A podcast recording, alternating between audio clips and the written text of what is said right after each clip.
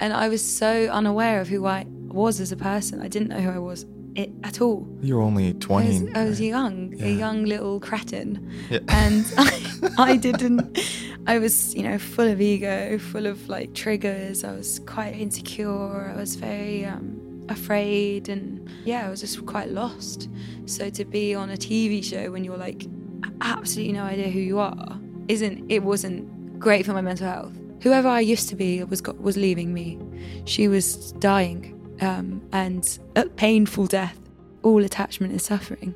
All attachment is suffering. This is a dream, and it feels more and more like a dream every day. And by that I mean, we're consciously creating our reality. And if you are consciously creating your reality with love and compassion, then you're, it's inevitable that your dream is going to be quite nice. She's a television personality known for appearing on Made in Chelsea. She's a music video director, an entrepreneur, a spiritual explorer, and a master of good vibes. Oh. Please welcome Jess Woodley. That's such a nice intro. Jess, thank you for coming on. It's such a pleasure to have you. I appreciate it. Thanks for having me on this podcast. Before we get into the spiritual and the mystical, mm-hmm. I want to dive into your relationship with fame and reality TV. Right. In 2015, you were on the reality TV show Made in Chelsea, yeah. Series 9. Yeah. What was it like to be part of that experience for you? And what is your relationship with it right now? Well, the thing is that I've realized now is I saw everything as quite a negative experience. I took it as a negative experience, and that affected me negatively. Whereas I actually think I could have taken it as a positive experience, and I could have taken it as it was a privilege. I was lucky. It was a bit of an advantage. In the career world, it was X, Y, and Z. But I was, I think I was, that show inflated my ego a bit, and it put me into a bit of a victim place where I was why is this happening to me? Because it was a drama show, and there was a lot of drama. For those that don't know, can you define what is Made in Chelsea? Okay, so Made in Chelsea is I think the way I would describe it is it's a reality TV show following around a bunch of kids that live in Chelsea, and it's sort of just displaying what they get up to. It's kind of just them talking about each other. It's mm-hmm. It's quite a toxic environment. It's just people talking about each other and who did what, and gossip. It's a lot of gossip, a lot of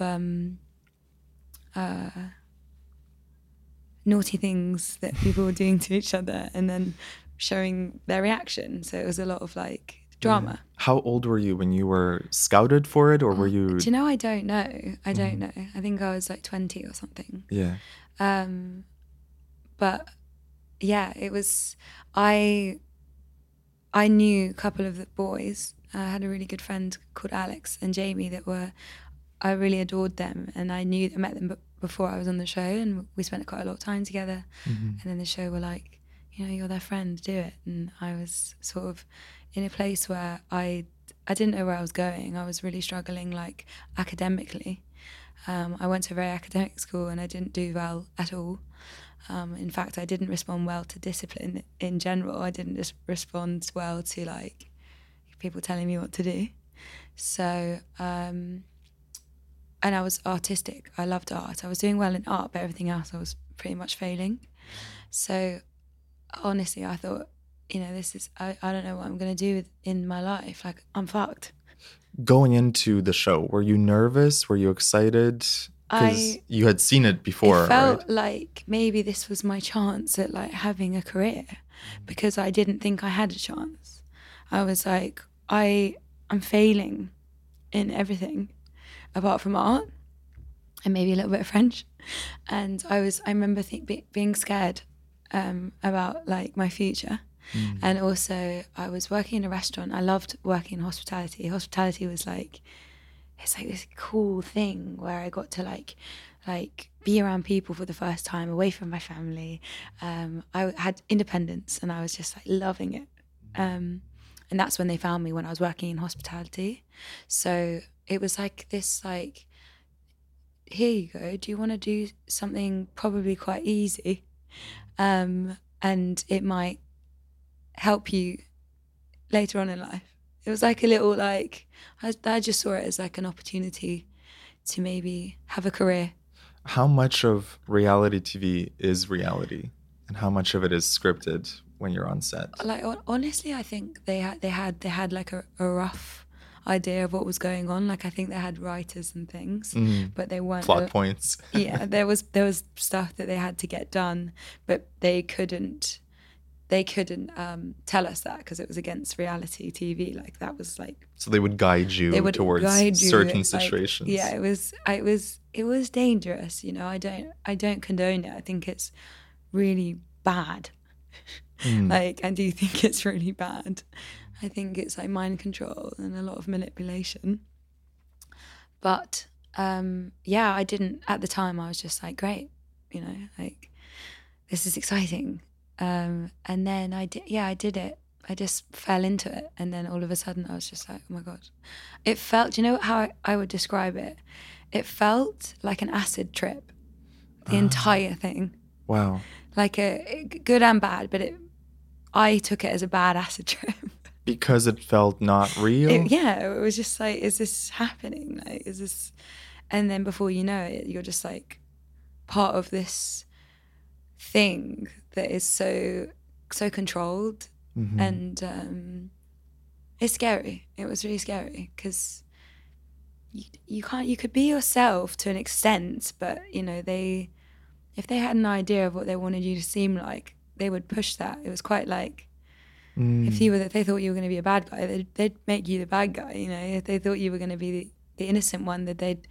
Were you the bad guy? Because I've never seen the show. So know, like, were you the innocent one? I don't know. I just know that I tried my hardest not to like be toxic, you know, and be and hurt people. Yeah. Because that sucks. You know, it's not pure. It's like, and I tried my hardest not to get affected by the constant drama that was happening around me, or someone like trying to trigger me, because you know, I was young, I didn't know who I was. Were they manufacturing the drama to keep it going? A lot of the time, yeah. And I was so unaware of who I was as a person. I didn't know who I was at all. You're only 20. I was young, a young little cretin, and I was, you know, full of ego, full of like triggers. I was quite like, I was very insecure. I was very afraid and I was just quite lost. So to be on a TV show when you're like absolutely no idea who you are, wasn't great for my mental health. A lot of people seek that fame and they want to be on TV. Yeah. What would you tell them? It's not. Do it. No. It's not cool. It's not cool. It's like weird. You know, it's really weird. But I guess they have to experience it for themselves to really know. Each to their own. But my advice is I'm very grateful for the advantage I've had in life, in the sense that like it's given me tools to like exercise my skills, like creativity.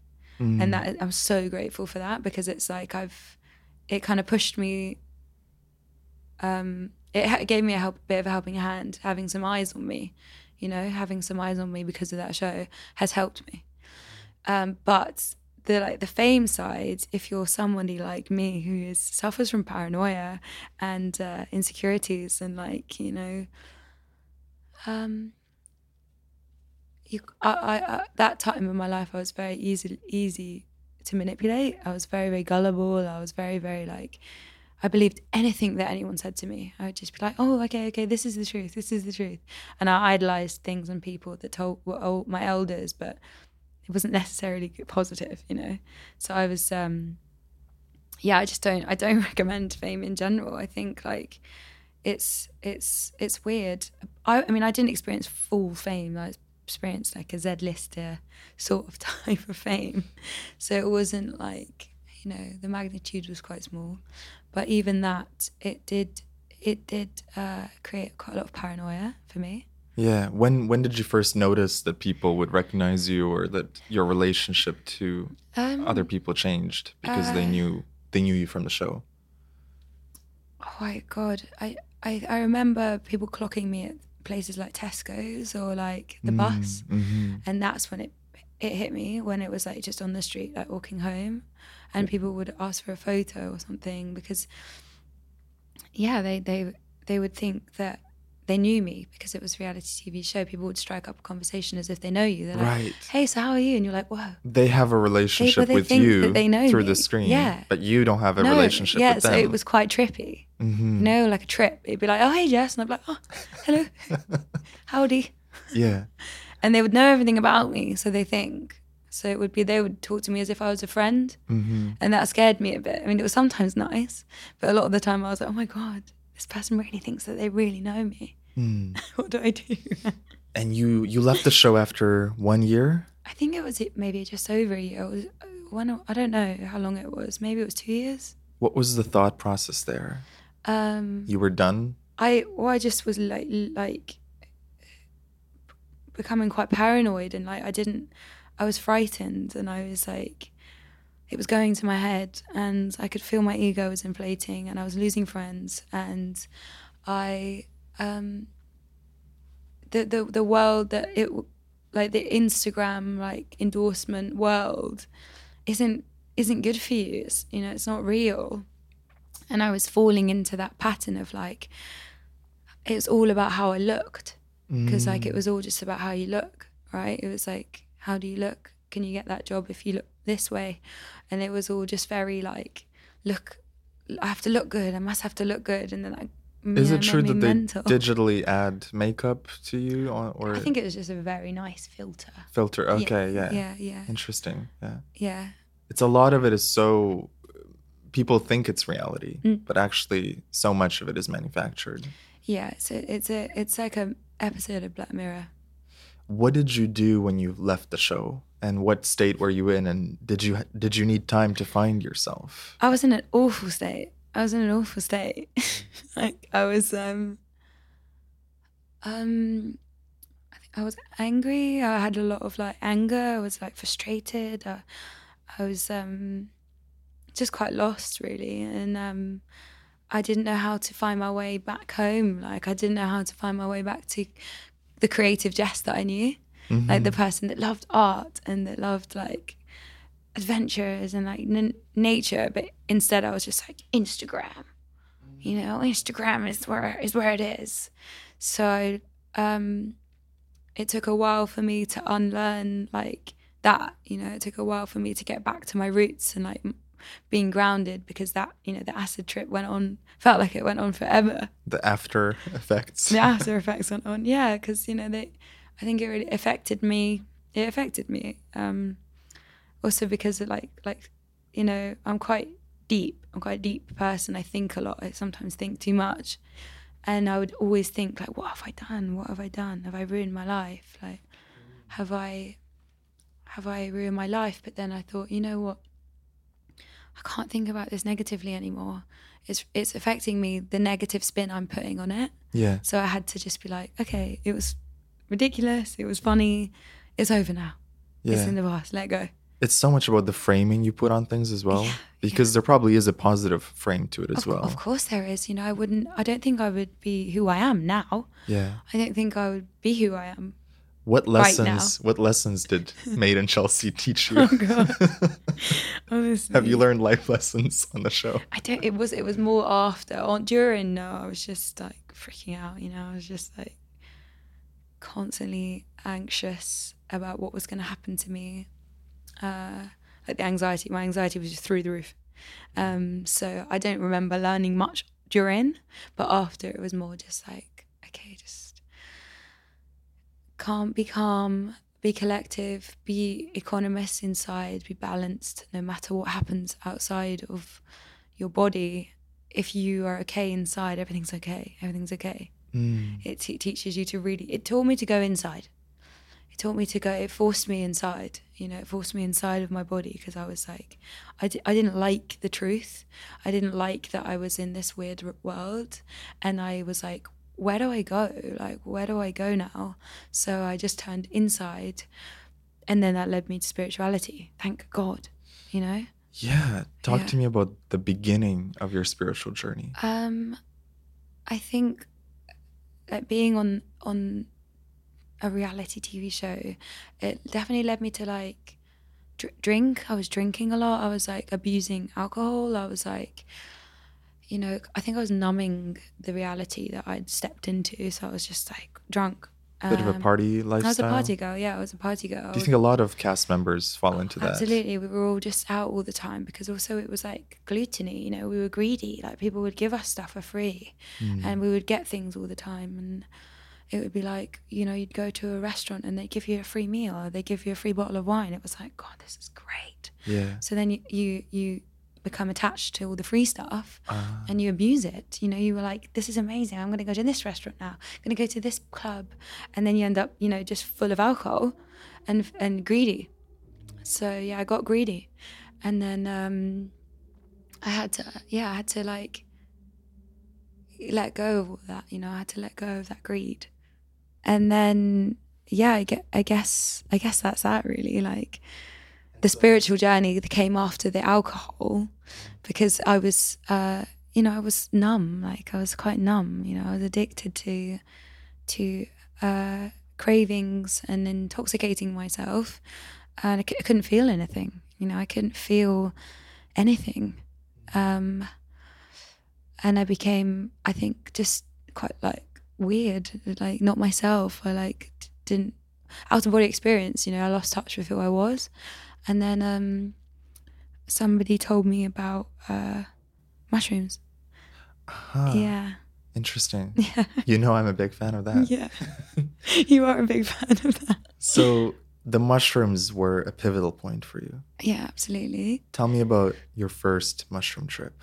Oh my God. I actually can't, I feel like there's been a few, like, I had like a dose of mushrooms when I was really like young. I think I was like 18, and I didn't know what it was. I didn't take any notice to it because I didn't do a lot. And then I did a proper had a big situation in Ibiza, and funny enough, I only went to Ibiza because in David Bowie's song he mentions Ibiza, and I'm a diehard fan of David Bowie, and I was just like listening to his song one day, and he was like something about Ibiza. And I was like, I'm going to go there. So I went there and I met some people, and somebody in particular who is a very big fan of mushrooms introduced me to mushrooms. And it was profound. Like it was like everything I've been searching for. Yeah. Everything I've been looking for, everything I've wanted to know. It was like a big hug from like the world of nature. It was like a hug, a giant hug, and a point in the right direction, aka like inside, you know, like pointed me. That was when I started to really turn inside, because it was like, you know, like the mushroom, whatever it was, the entity of mushrooms was like, you know, you have the power to change your mind. You have the power to be a better person. You have the power to let go of things. Like you're incredible, you're powerful. Don't take this too much, you know, don't abuse me, was what the mushrooms were saying. I am I'm medicine for your soul. Yes. To connect you back to who you are. I'm going to help you, but don't take advantage of me like you did alcohol, you know. Don't take me too much, you know. So it's like it was like a sacred, it felt so sacred. And yeah, that led me to, I now see mushrooms as like this gift from God. It's a plant medicine, and it's such an amazing medicine because it shows you who you truly are without any filters. Yeah. It shows you your BS and your light. And I find on my trips, the first half of the trip is usually working through the shadows and the BS. And the last half of the trip, it's all the light and the dreams. And it's like they're helping you with your goals and your dreams for life. Yeah. Do you find the same? Yeah, absolutely. It feels like that was the first taste of the truth for me. The first taste of like the my illusions being broken, you know, the false illusions of what I thought reality was came crashing down, you know, it came like the walls were like falling down. My illusion was breaking, it was breaking it. So that was, you know, it was absolutely terrifying for the first whatever, how many minutes it was. And then it just became like so exciting. It is like exciting. Because you were finally being given the truth about your soul, about your life. Yeah, and it's nice to know that we're all like connected. There's no separation between any of us. There's no separation between the atmosphere. There's no separation between nature. We are nature. Mm-hmm. And that is so heartwarming. Yeah, I think we forget that. We live so apart from nature. Yeah, we've like completely like gone against it. I don't understand. Like it's ridiculous. Was there a particular lesson that the mushrooms taught you that sticks in your mind? Like compassion and love, you know, like you are the same as everybody else. Have love for everybody else and have compassion for every single living sentient thing and being on earth. Yeah. You know, have compassion. I love that. And have you done it as a regular part of your spiritual practice, or do you have a spiritual practice these days? So I don't do mushrooms unless it's called. So like I don't do mushrooms unless I like my stomach's like it's time, and usually when that happens is when I'm like having quite a tough time, or I'm a bit blocked, or like things are, I don't know, I've gone through an experience that was quite triggering, or you need a tune-up. Yeah, I need a tune-up. Mm-hmm. Or a pattern is coming, you know, a big pattern is being like thrown in my face again, and I'm like, oh, how do I deal with this? Maybe Mrs. Mushroom can help me. For sure. Yeah. It's funny too, because I always know in the beginning of the trip, oh, this is going to be a tricky one, or this is going to be smooth. It depends how you are, isn't it, when you enter it. The more stuff you're dealing with, the more rough the waves are going to be until you find your smooth spot. Yeah, I completely agree. With regards to spiritual practice, I would say solitude is a big one for me. I never really knew how to be alone. I would sort of feed off people's energy because I was lacking. So I would need other people to feel up, and that I lost that after I first started taking mushrooms. It really forced me down that road of solitude, which was just like incredible for me. Was it tough at first? Oh yeah, I just cried all the time, and I became really, really attached to my mother, and I was like, you know, like it was forced, the solitude as well. It was quite forced on me. It was like I physically couldn't hang around with people because I felt like I was losing whoever I used to be was leaving me. She was dying, and a painful death. And everyone I used to resonate with, I don't resonate with anymore, and I couldn't relate to them anymore. So, you know, they didn't want to hang out with me. I didn't want to hang out with them. So it was a forced solitude. It was like an awakening. Losing friends, I saw it as a bad thing, but actually it was like really grounding toward the end. Like, you know, COVID and stuff like that, it was quite good for me mentally. That time on my own in my house in London was important for my spiritual growth. Like reading, like reconnecting with my books. Like books was huge for me. Like I never read before. I first of all, I didn't think I could read because I was dyslexic, so I just like didn't bother. I was like, I can't read, so I'm not going to. And then I picked up a book and I was like, oh, I can read. So this is really great. And then I was like, this is so exciting. So then I just began reading. I've not got very good memory, but the books I remember, I know one in my solitude. Yeah, what one did I say? One of them was Island by Aldous Huxley, and I'm so curious what about that book inspired you. So this, good that we're talking about spirituality, because this came to me at a point in my life, like where it's like I really needed it. Like I really needed. It started off a bit like cynical, you know, like it starts off with like a sort of a bit of an. He's a bit of an asshole, the guy, like Will, I think his name's Will. And it's about like his, you know, his attachment to the material world and how he's full in his ego. He's quite a hurtful guy. He's quite impure, to be honest. He's not the purest bloke. And it's about, he's very intelligent, you know, and I think he thinks he's all that. And he's kind of gone through his life hurting people and not realizing the damage he's causing. You know, at one point, I don't want to ruin the story, but somebody dies because of his impurity. Somebody actually dies, and it leads him to this island, right? In my head, I'm seeing this as like the island is like you know? Ah. I see it as like a metaphor for like you. Yeah. So it leads him to this island, and the island, I took it as Bali. So I was like, island? Like I kind of just like was like, I need to go to an island. So it made me leave London mm-hmm. and come here mm-hmm. was that book. Wow. Yeah. Wow. Yeah. So the book, yeah, no, he gets to this island and he finds this,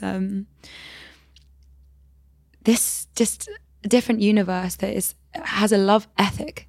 You know, the whole island is, obviously, you know, there's good and bad on the island, but like the majority of the people that live there are living through a love ethic. So, you know, he's never heard of that before in his life. He's come from, he's a city boy. I think it's New York. It's intense, it's hard, you know, it's like, it's capitalism to the max. And he's gone now to this place that is just community-based love ethic. And he is just like, what the fuck is this? Like, at first, I think he says that they're too good to be true. He judges it and thinks it's all fake. Uh-huh. You know, he's like, this is too much, you know, this is like, what's wrong with them? You know, they must be crazy. But then he leans into like they are genuine. These people are genuine. They're genuinely living through a love ethic. And it's so amazing what happens to him, how he starts to analyze his past, how he changes. He changes being around this love ethic. He changes. He goes from being an asshole to a compassionate, loving man. And it's his journey, and it's fascinating, and it's also, it talks a lot about power and like will and just like all the impurities of the world, but how despite all impurities, you know, nature prevails, love always wins. And it's great. And he also has a huge experience with mushrooms in the book. Ah. And it's really delicate the way he talks about it. And yeah, I recommend that book to anyone. Do you know the author, when he was dying, he took acid? What, Aldous Huxley? Yeah. What, on his deathbed? Yeah. Oh my God. He wanted to go out of the world on acid. No way. Yeah, it's true. Christ. So it's a pretty incredible story. Yeah. Well, that was his last book. So I think he'd gone from being like doing like, I think, was it, what was that book he did? He did Brave New World. Brave New World, yeah. Mm-hmm. So I haven't finished that one. I've only just started it, but I think it was quite a shift from like you know, dystopia to like euphoria. Mm-hmm. And this last book was like explaining how we could be living, and also I took it as like, if this is Aldous Huxley's dream, right? If this is his dream, I love his dream. I want his dream. I feel the same way as him. I felt sane. I felt sanity reading this book. I felt normal. I felt like, oh, thank God I'm not alone. Like, it was so refreshing to know that someone understands the way that I want to see the world. Yeah. And I ever since I read that, I actually, you know, I took it seriously. I'm looking for that community-based love ethic, and I won't give up until I find it. Have you found it in Bali? There's definitely a community here. There's definitely love here. There's definitely like karma, you know, good karma in the sense that people here are, you know, they're driven by karma. So it feels lighter. In a way, it feels conscious. It feels more conscious. People are aware of themselves. They're aware of their actions. And the community. It's just, it feels lighter here. I've met incredible people, but community is a tough one. You know, it takes time. You know, it takes like time and getting to know people and understanding, do we have the same values, you know? Would you ever go back to London? And how do you see London now? I'm actually terrified. I'm terrified. You're dreading it. I'm just like, I feel so different. I feel like or the Vipassana, for example, like I feel like it's shaken my world, like my internal world has been completely like changed. Let's get into that. Yeah. Because that's such an incredible, you just came back from a 10-day Vipassana retreat. Yes. How did this change you? And also for those listening who might not be aware of what it is, give us a little brief of it. So a Vipassana is, Goenka is a guru who has learnt Dharma through the Buddha's teaching. And Dharma is Sila, Samadi, Panya. It's like noble truths of liberation. It's a way to get inside and eradicate like past cravings and attachments to liberate you from misery. So the way I see it is, you know, the world, there's a lot of misery in this world everywhere, you know, it's just everywhere. But we have such a hard time accepting that, and that causes us so much pain because we can't accept the misery. We can't accept the misery in us. We can't accept the misery outside of us. It causes us quite heavy time. And the meditation, the way that what they teach is eradicating Sankaras, I think, which is craving, and craving is attachment, and attachment is desire, and desire is misery. So it's like getting it at the source, and the source being your unconscious mind. So diving into your unconscious mind to eradicate old stock of craving and attachment, so that you can be liberated from these shackles that bring you down to the misery of earth. It's freeing you from the misery, basically, but it's hard. It's incredibly difficult. It's 10 days, you can't speak. Yeah, so it's 10 days, no speaking, no eye contact, no no phone. Eye contact? No wow. Eye contact. But I found that incredibly difficult. So I failed at that one. You know, I'd look up and be like, oh God, she's looking at me. And also because, you know, they don't want you to talk too much, because as soon as you start speaking, you compare your experience to someone else's. Someone might be like, yeah, I'm seeing stars. And you're like, I'm not seeing stars. Right. And then you start, you know, that's attachment. So silence, no talking, nothing, eye contact. No, nothing. You're just in your own space. You're in your own space. I had a roomie. Having a roomie was hard. Having a silent roomie was really difficult, because she was incredible, but it was very difficult to not talk to her, you know, because we wanted to engage after a day, 12 hours of meditating, you know, and just being stuck in your insides. Oh, that must be difficult. It was, it was ridiculous, you know. It was, well, not ridiculous, it was incredible, but it felt ridiculous at the start. I was like, instantly on the first day, I was like, oh God, what have I got myself into? I don't think I can do this. You know, I'm not settled, I'm not at peace, my brain, I've got a monkey mind. My thoughts are so intrusive, and they're so loud, and they're so distracting. Did you feel like you made a mistake, like you wanted to get out of it? A little bit, yeah. Like I was like, okay, sitting down and then listening to Goenka, who's incredible, an incredible man. I'm like, you know, I have so much love for that human being. The way he speaks, his teaching is like, it's so natural to him. To me, he's one of the greatest people I'll ever experience. But listening to him talk, I was quite frightened, because it felt very serious. You know, it was like, this is serious. You know, this is quite a serious thing that you've signed up to. Don't leave. You know, don't leave. And I was like, oh God, it's getting scary. Maybe I can't leave. They have my passport. You're on the island. I'm on the island. Yeah. I was like, what have I signed up for? And then. Eventually, you know, you the pain seeps through when you're sitting there for longer than an hour, or you're sitting there for even longer than 15 minutes. Your body starts to ache. I've never meditated before, so this is the first time I've ever actually meditated. Wow. Yeah, so my body was not ready. My body was like crying. Like, first time meditating, and you're doing 10 days of it. Yeah, I'm quite extreme. I need to experience things to believe it. And then did also, there was the physical discomfort. Was there also mentally things popping up in your mind, old memories? Anything you've ever done that to hurt anyone is in your brain. Everything that anyone's ever hurt you with is in your brain. All these tiny little words come back to you that somebody said, somebody once did. Like, it's everything you've ever experienced that's uncomfortable came to my brain.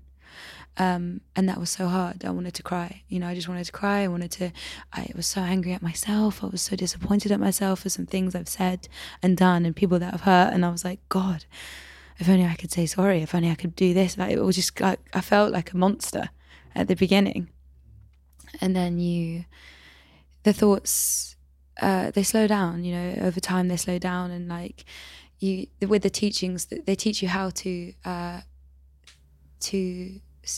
still, like, to keep your mind still, and then eventually you start to like process these thoughts, feel the emotion, feel the sensation it brings to your body, and accept it, whether it's good or bad. You're just like, oh, that's a thought, and that's now made me feel this way, but it's okay.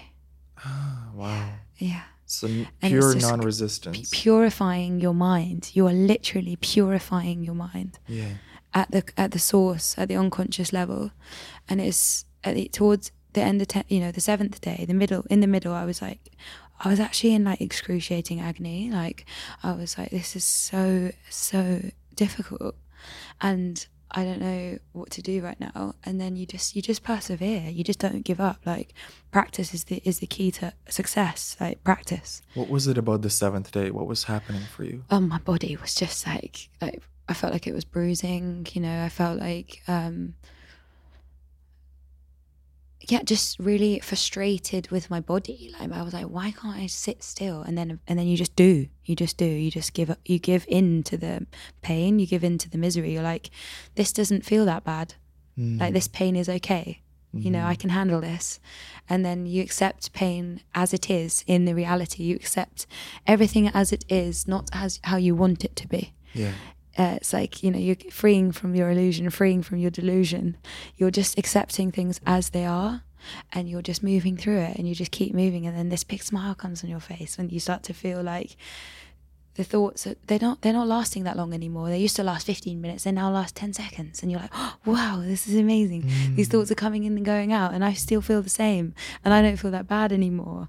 And you feel good, and then like, but then you've got to be careful, because when you start feeling the good sensations, that's usually when craving, new sankaras come, like new cravings are created. For the positive feeling. Yes, you've got to be careful. You don't want to start craving the good sensations. Uh-huh. You need to accept good and bad exactly the same. Everything is the same. Every sensation is the same. If you remain equanimous in the inside, you know, that's liberation to all things outside of your body. You know, you can control the outcome. And what was day 8, 9, and 10 like for you? Better. I was excited. It was over. I was excited it was coming to an end. I was excited it was going to an end.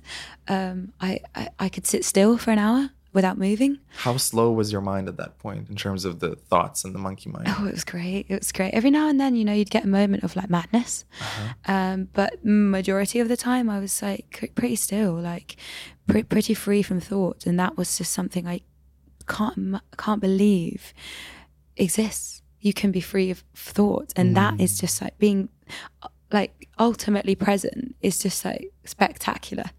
It's wonderful. Like looking at plants when you're like not thinking, it's like you really observe it and you're like, God, this is real. Like I can take in this, like this thing. And it's just, I don't know, life just gets interesting in the present. It's definitely the nicest place I've ever been.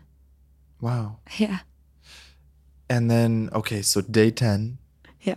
How does it end? How do they bring you out of that state? You're allowed to talk, so you're allowed to speak. My anxiety started to kick in then, because like I felt so nice in not talking. I remember that talking is a luxury, but it's also like maybe it can be a hindrance if you've not quite grasped your vocabulary, or you're not quite in control of what comes out of your mouth. Mm-hmm. And before the Vipassana, I'm quite like a blabbermouth, like I talk and talk and talk. So I was like, oh, I finally got control of my vocal cords. I might not say something stupid anymore. first thing I'd said was something stupid, I think. I think I said something ridiculous to someone and I was like, why did I say that? So it was like, oh no, I don't want to talk, you know? What was the biggest spiritual lesson that you learned from this experience? Remain equanimous throughout, like, discomfort and comfort. What else? Loads of things, really. Like attachment. All attachment is suffering. All attachment is suffering. What else? How much love I have. I have so much love, and I can't wait to just give it and just give it and give it and give it. And you know, I always knew that I was loving, but I never knew how much. And now I can really see it inside of me, and I'm like, oh God, this is nice. Like, and also that you don't need anything. You don't need anything in this world. We don't need anything. We have everything right here. Like, that's nice to know. You know, it's quite freeing. It's quite like, I've slowed down. Like, I don't need, I'm not, like, my desires are less. Like, I'm not desperate for things. I'm just like going with the flow now, and it's just a cool place to be. Do you think we're lured into this addiction for needing things when we're in the matrix? The matrix, yeah. The matrix, like childhood, you know, like generally consumerism and capitalism isn't great. You know, it's like that's, I think in a world, there's a book called Bell Hooks wrote All About Love, where she speaks about capitalism. Like, it's hard to exist intimacy and like love and like a love ethic to exist in capitalism. They don't go hand in hand. So we're pioneers. We've got to fight back. We've got to try and like get away from this fascist crazy world and like forced capitalism. It's not real. Like, we're supposed to share resources, and we're supposed to just be loving, but you can't do that in a capitalist society. So it's like, how do we separate the two? There must be a way. How do we fight back? I think we as consumers have the power. We have the power, and we need to exercise that. Do you think a lot of the consumerism is because people are trying to fill the gap of love? They're trying to replace... Yeah, lovelessness. They maybe don't feel self-love. Yeah, it's like lovelessness homes, you know, like our upbringings. Like it's very hard to admit this because it's a painful reality that a lot of us come from lovelessness homes. And that's no fault of our parents or their parents. They just didn't know any better. And that creates a lacking. We fill it with material need and desire, like maybe if I buy this car it'll make me feel love, or maybe I'll feel good. It's self-worth, right? It's a self-worth thing, yeah, when actually, like, no, like, go inside. You are love. You literally are. Wow. And you know, you need to get back to that because it's who we are. And that's what the mushrooms show us. That's what the mushrooms show us, yeah. Thank God for mushrooms. Like, thank God, because I definitely wouldn't be on this path. Yeah. What has your journey been like with self-worth and self-love? Self-worth is my biggest hurdle, I'd say. It's my biggest hurdle. I don't really know the answers as to how I had such little self-worth, but all I know is that I can feel it coming back with every ounce of solitude and writing and like reading and like nourishment of the soul. Slowly and surely my self-worth is coming back, and I can feel it in my hands, and it's powerful. It's a really powerful tool, you know. It takes a while. I think solitude, it's interesting that you bring it up because it's such an important tool or way of living, because when you're away from everyone else's energy, you truly get to connect with your own. It's just you and you. Well, yeah, not needing someone else to fulfill you. Like, we think we need people to feel love. Like, it's not it, and you know that cliche, it's not cliche, but a lot of people say you can't love until you love yourself. I don't know if I believe that or not, but I do believe that, like, you can only see someone as deeply as you see yourself. Absolutely. And I'm a true firm believer of that. Yeah. So, you know, what are we waiting for? What are we waiting for?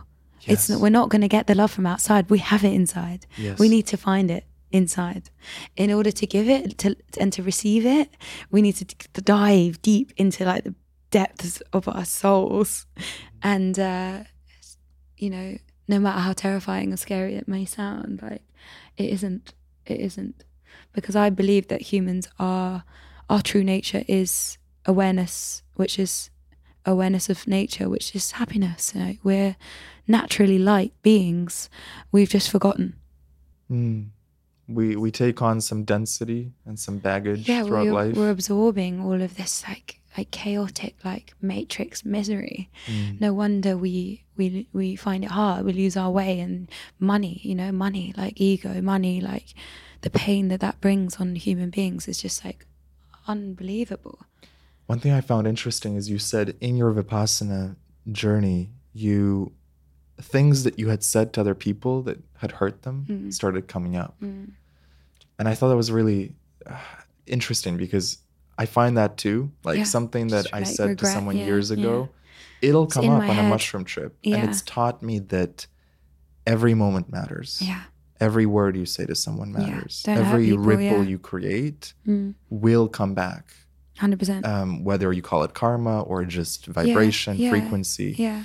And it'll come back not necessarily to punish you, but just to show you, hey, this taste is how you... medicine. Exactly, exactly. And it's taught me to, as much as possible, only create positive ripples. Yeah, absolutely. Leave everyone better than you found them. Absolutely, absolutely. Yeah. It's, you reap what you sow, right? Like, you really do. And like, it took me a long time to realize that. I used to think, oh, it's fine, I didn't mean it. But no, like, be careful. Yeah. Don't hurt people, we're all hurting. You know, existing is quite difficult. Like, you know, us trapped in these cubes of meat is pretty hard. Cubes of meat? Yeah, it's like, we're celestial beings and we're just like trapped in cubes of meat. Like, we have to be way more compassionate with each other. It's scary, it is scary.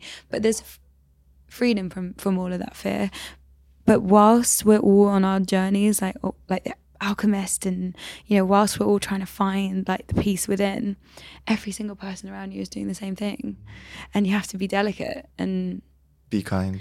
You have to be kind. You have to fight with kindness. Like, you know, is it the Daniels, the directors, Everything Everywhere at Once? Yes. So they came to me a lot in my Vipassana. That film, you know, Swiss Army Man is a fantastic film.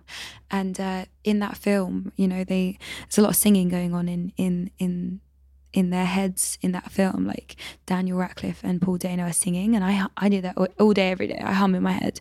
I'm singing some ridiculous song will come into my head, usually David Bowie or like, I don't know, Prince, or like something, whatever it may be. It's like songs are constantly recurring in my head. And it happened in the Vipassana. I was singing and meditating, and I was like, God, this is weird.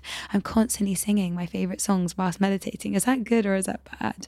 But it made me think of them, and how like, I'm really proud of them as people. Like, they're incredible directors, and they're really showing like fight with kindness, you know, they get it. I think they practice for Vipassana. Mm. I'm convinced. You can spot it in other people now. Yeah, definitely. Because it's like, here's the truth. You know, it's the truth. Like, we have to fight with kindness. We can't fight any other way, and we have to practice what we preach. This is a big one as well. Like, I hadn't practiced what I preached until recently. I had wanted to, but not quite grasp the practice bit. I would preach, but I didn't quite have a hold of my own practice. Now I can practice what I preach, and everything like makes more sense. You know, it's very important that you practice what you preach. Yeah. Mm. Yeah. You can't just go around preaching and not actually do it. Exactly. Like, it doesn't make any sense. Honestly, the most important thing is just focusing on your own growth. Yeah, don't worry about anyone else. Yeah. Not trying to teach anyone else other than by your example. Yeah, well, it's like, for me, like, giving unwarranted advice was something I used to do as well. Mm. And that was something guilty as well. Yeah, I don't want to do it anymore. It's not right. It's not fair. No. People, meet them where they're at. Don't force them to go anywhere. Don't like...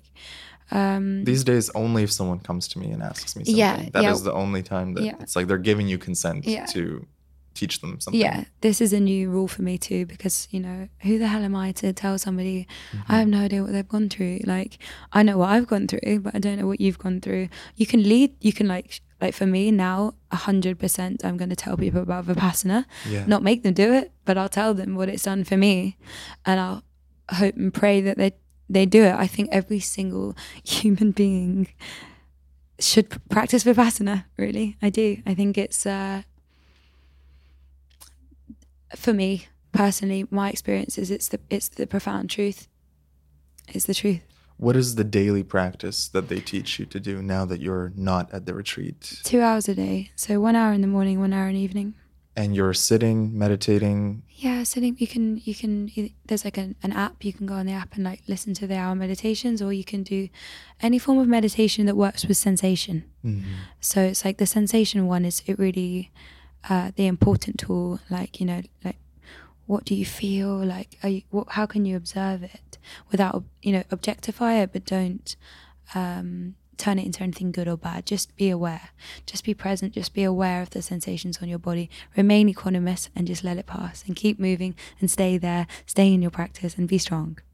And do that twice a day and you're laughing. In the end, you will experience so many, so less cravings, less attachment. You will experience liberation.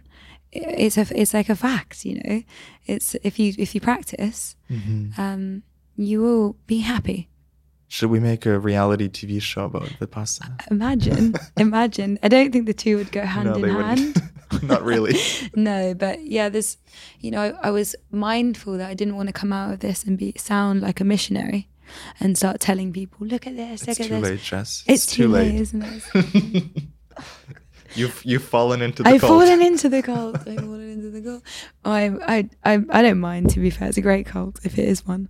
But I'm trying not to sound like that. I just I'm so desperate for everyone to try it. Yeah. Yeah, it's the same way I feel when I tried mushrooms and then ayahuasca. I just wanted to share. Yeah, it's hard to not how transformational, because you've been transformed, and you want others to experience some of that. But you have to let go of that control, because that's the control, that's the attachment to wanting other people to feel the way you feel, and that's also, again, in itself attachment. So I've got to let go.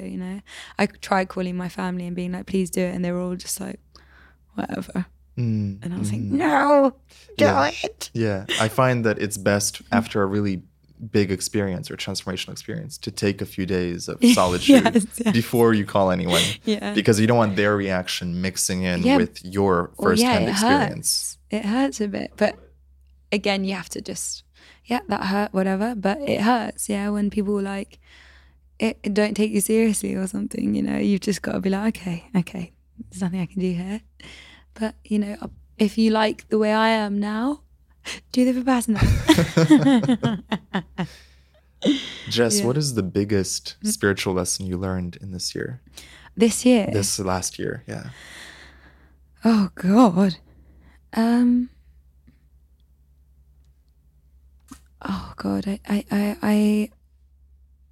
would say it's love and compassion, and treat every single living sentient thing with love and compassion. That's the biggest one for me this year, 100%. Another experience that I'm experiencing, that this is quite off key, this one, but I feel like I should tell you anyway while we're at it. Like I keep thinking, this is a dream, and it feels more and more like a dream every day. And by that I mean, we're consciously creating our reality. And if you are consciously creating your reality with love and compassion, then it's inevitable that your dream is going to be quite nice. Yes. And that's something that I'm taking. So I'm like, my dream, sometimes I like, I get inside my head a lot, sometimes too much. But, I'm like, recently I've been overwhelmed by the feeling of the dream feeling, and like almost a bit like frightened, like, oh wow, I'm creating this, but at the same time it's like, it's incredibly exciting if that theory is correct. How exciting. I definitely feel like we're living in a dream, right? Or I guess some people call it simulation, but to me the dream state, it's like. And we get a hint of that every night when we fall asleep. Yeah. we have a completely realistic, sensory, real feeling dream. Yeah. And then we wake up. And I feel like it's there partly to teach us that this is just a big extended dream. Yes, it is. A little bit more consistent, a little bit less chaotic than your nighttime dreams. It feels real though, doesn't it? Like it feels... Yeah. It's very, what's the word? Tangible. Compelling, yeah. Compelling. It's engaging. It's engaging, yeah. The illusion is engaging. Yeah, it's engaging. It's fascinating. It's incredible. Like, I can't believe... tables and chairs. I love chairs. Oh yeah, this is what I'm doing. So for anyone wondering what Jess is doing these days after Made in Chelsea, chairs.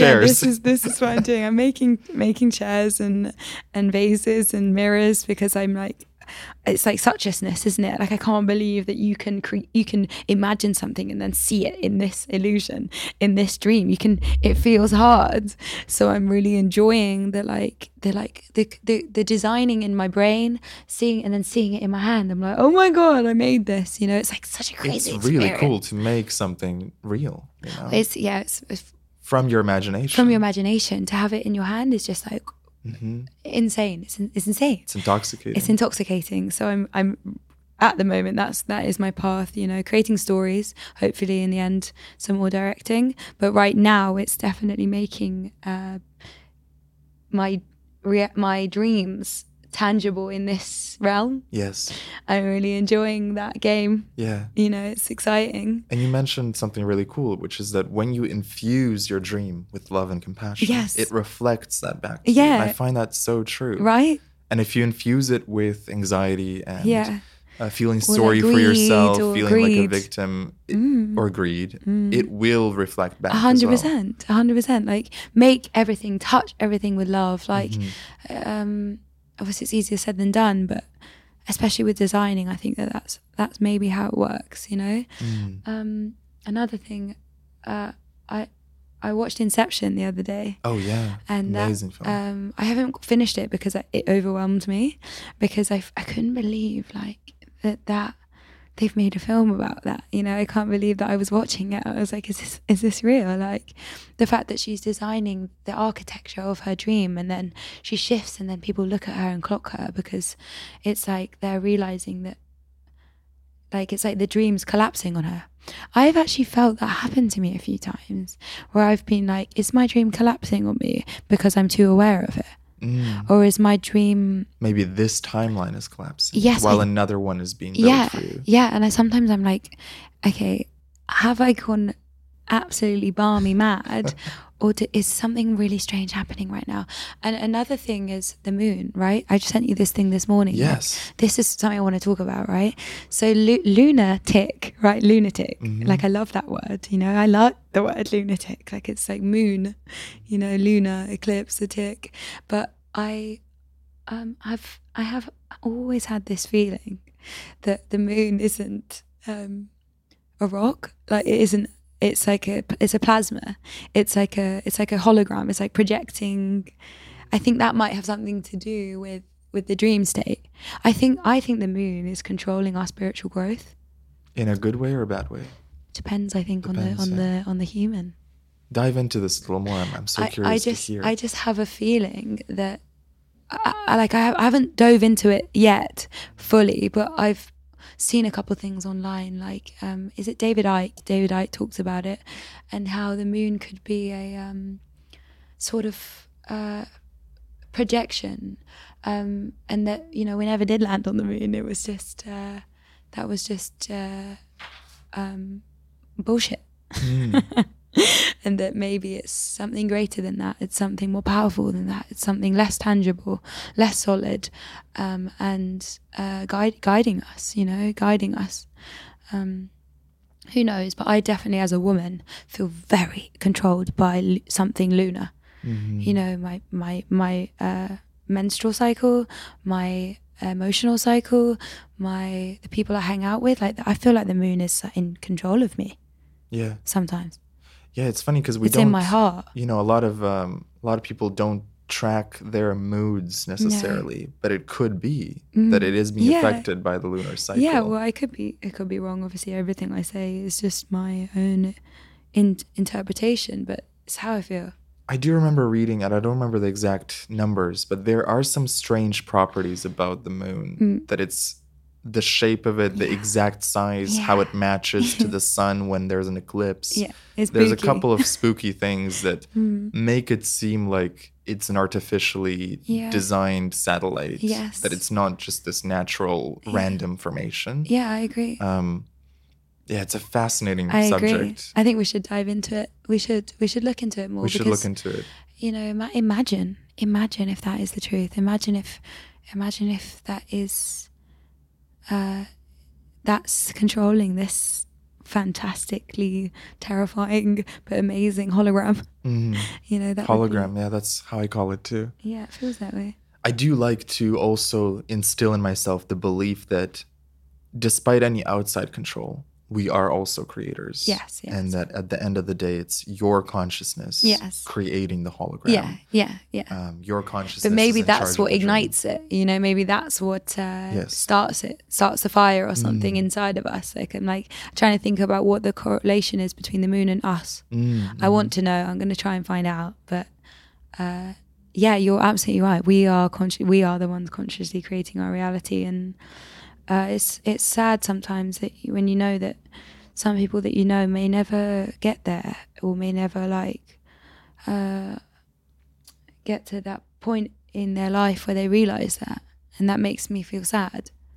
I think everyone is realising things at their own pace, and also mushrooms help. Yeah. They open you up to a lot of things. Yeah, definitely. I'm definitely more open-minded since I did psychedelics. Yeah. And it just happens over time naturally, right? Yeah.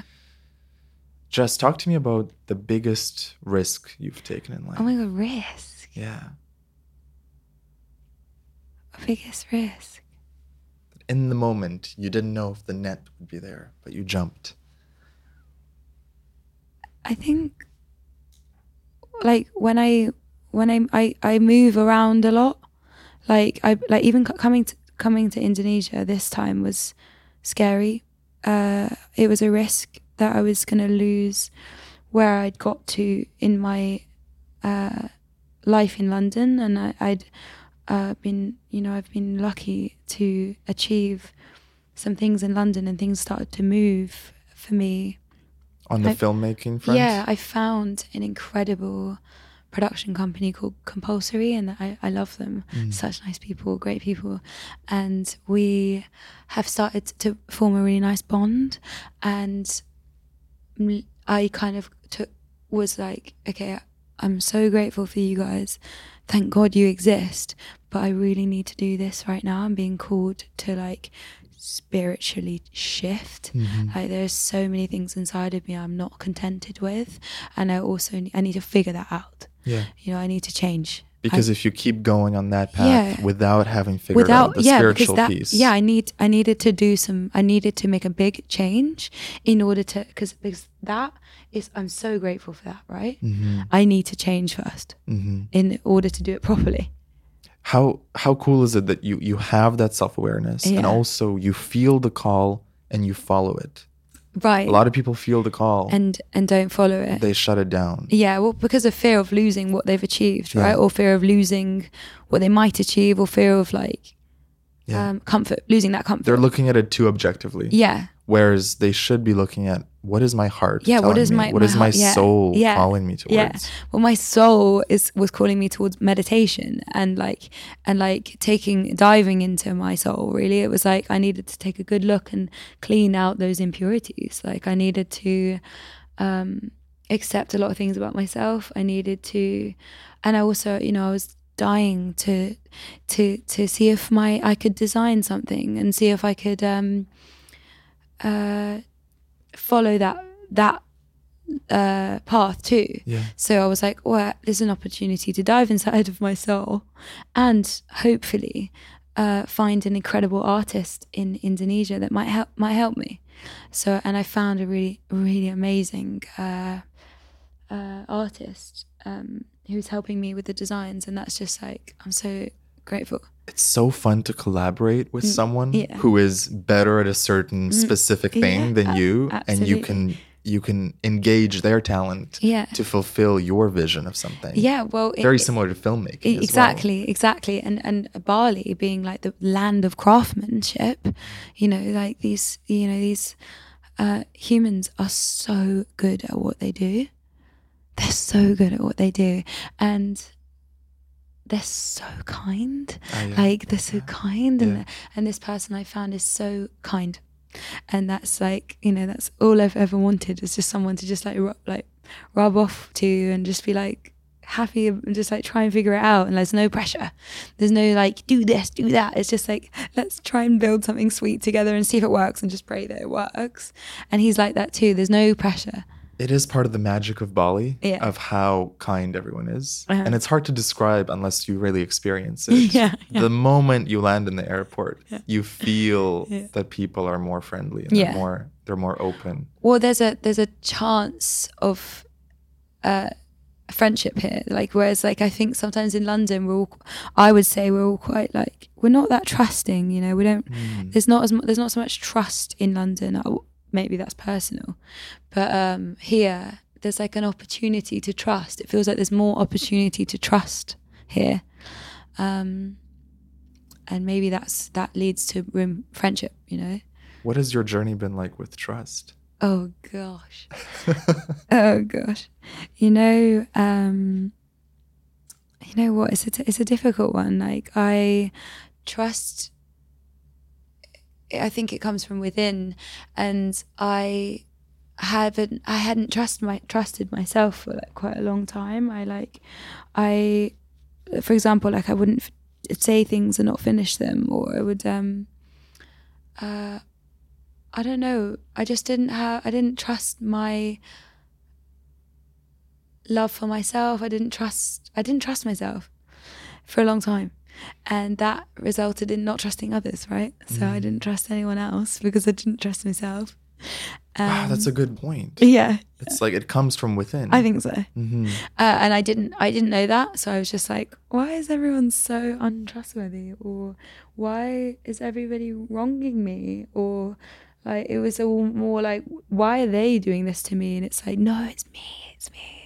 So I had to realize that it was me, and it's all me, and I had to learn to trust myself. And I'm only just getting there now. I'm only really just touching the surfaces of like fully trusting who I am, and like my word, trusting my word, and like following through, and finishing things, and not telling white lies to get out of trouble. Yeah. You know, it's not, I used to do that all the time, and like it's convenient, but it bites you in the ass. It bites you in the ass. Yeah. It's just like it's destined for failure if you just pollute the air with lies. Mm-hmm. And like I would lie when I was little to get away from my mum telling me off, right? So didn't go out, or I would just completely lie to her poor face about what I was up to. And I think it stays with you, those little lies and those little like impurities. You learn them at a young age to get out of trouble, and then you end up like not being very honest, and then you have to, you know, big reality check that's not the way forward, and you have to unlearn those impurities, or else, you're in trouble. You know, lies and things like that are aligning with truth. Come back to you, as much as possible. Yeah. And also because you wouldn't want other people to do that to you. No. Well, you are like the world is as you are, right? So if you're a trustworthy person, like you're going to be drawing in trustworthy people. Mm-hmm. And you feel it too. Vice versa. When you're aligned with truth, you're more aware of those that are maybe not so much aligned. 100%. And like if you're like not sure about yourself, you're not going to be sure about someone else. Yeah. Like I don't know how you could enter a relationship without fully trusting yourself. That's a good one. Yeah. How could you do that? You know, how can you have a healthy relationship? It's completely paranoia. Like it's complete. Like, are they going to do this to me? Are they telling the truth? Is this genuine? Do they really love me? Like it's just going to be constant turmoil until you find the basis of trust within yourself. Jess, what are some of the biggest lessons you've learned about love and relationships? Oh God. A few things. So when When I was younger, I truly believe that I fell in love with David Bowie.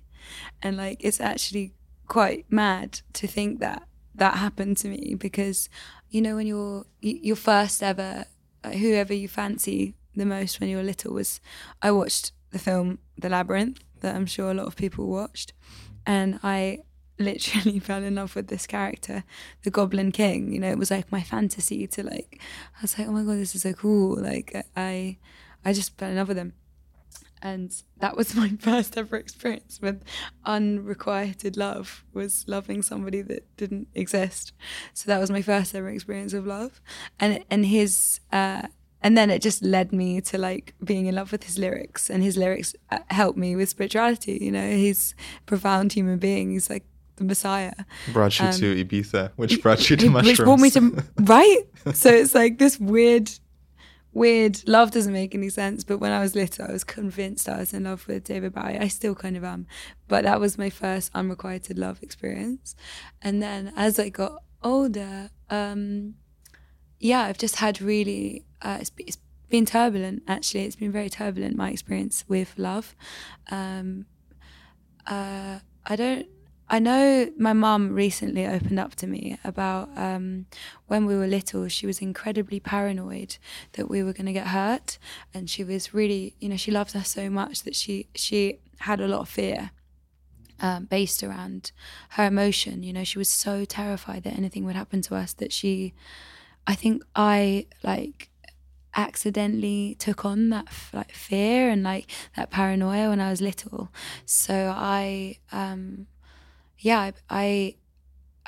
of think that like kind of merged into like what love was for me. Like love was scary, you know, and that love was like a scary, quite fearful thing. Anxious, and like intimacy was scary, and like not, you know, it wasn't her fault, but she was just so scared of anything happening to us.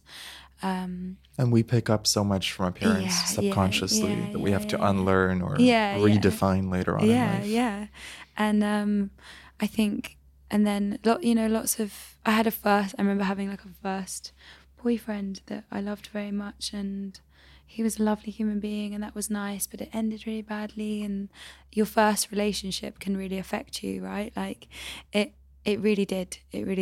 And I remember that heartache, like carrying that heartache for a long, long time. And then, you know, not trusting myself and entering into relationships has been a nightmare, right? So every relationship I have entered in has been slightly unhealthy, because I haven't been healthy. I've not been a healthy human being. I've been unhealthy toward myself. And I've probably picked unhealthy partners.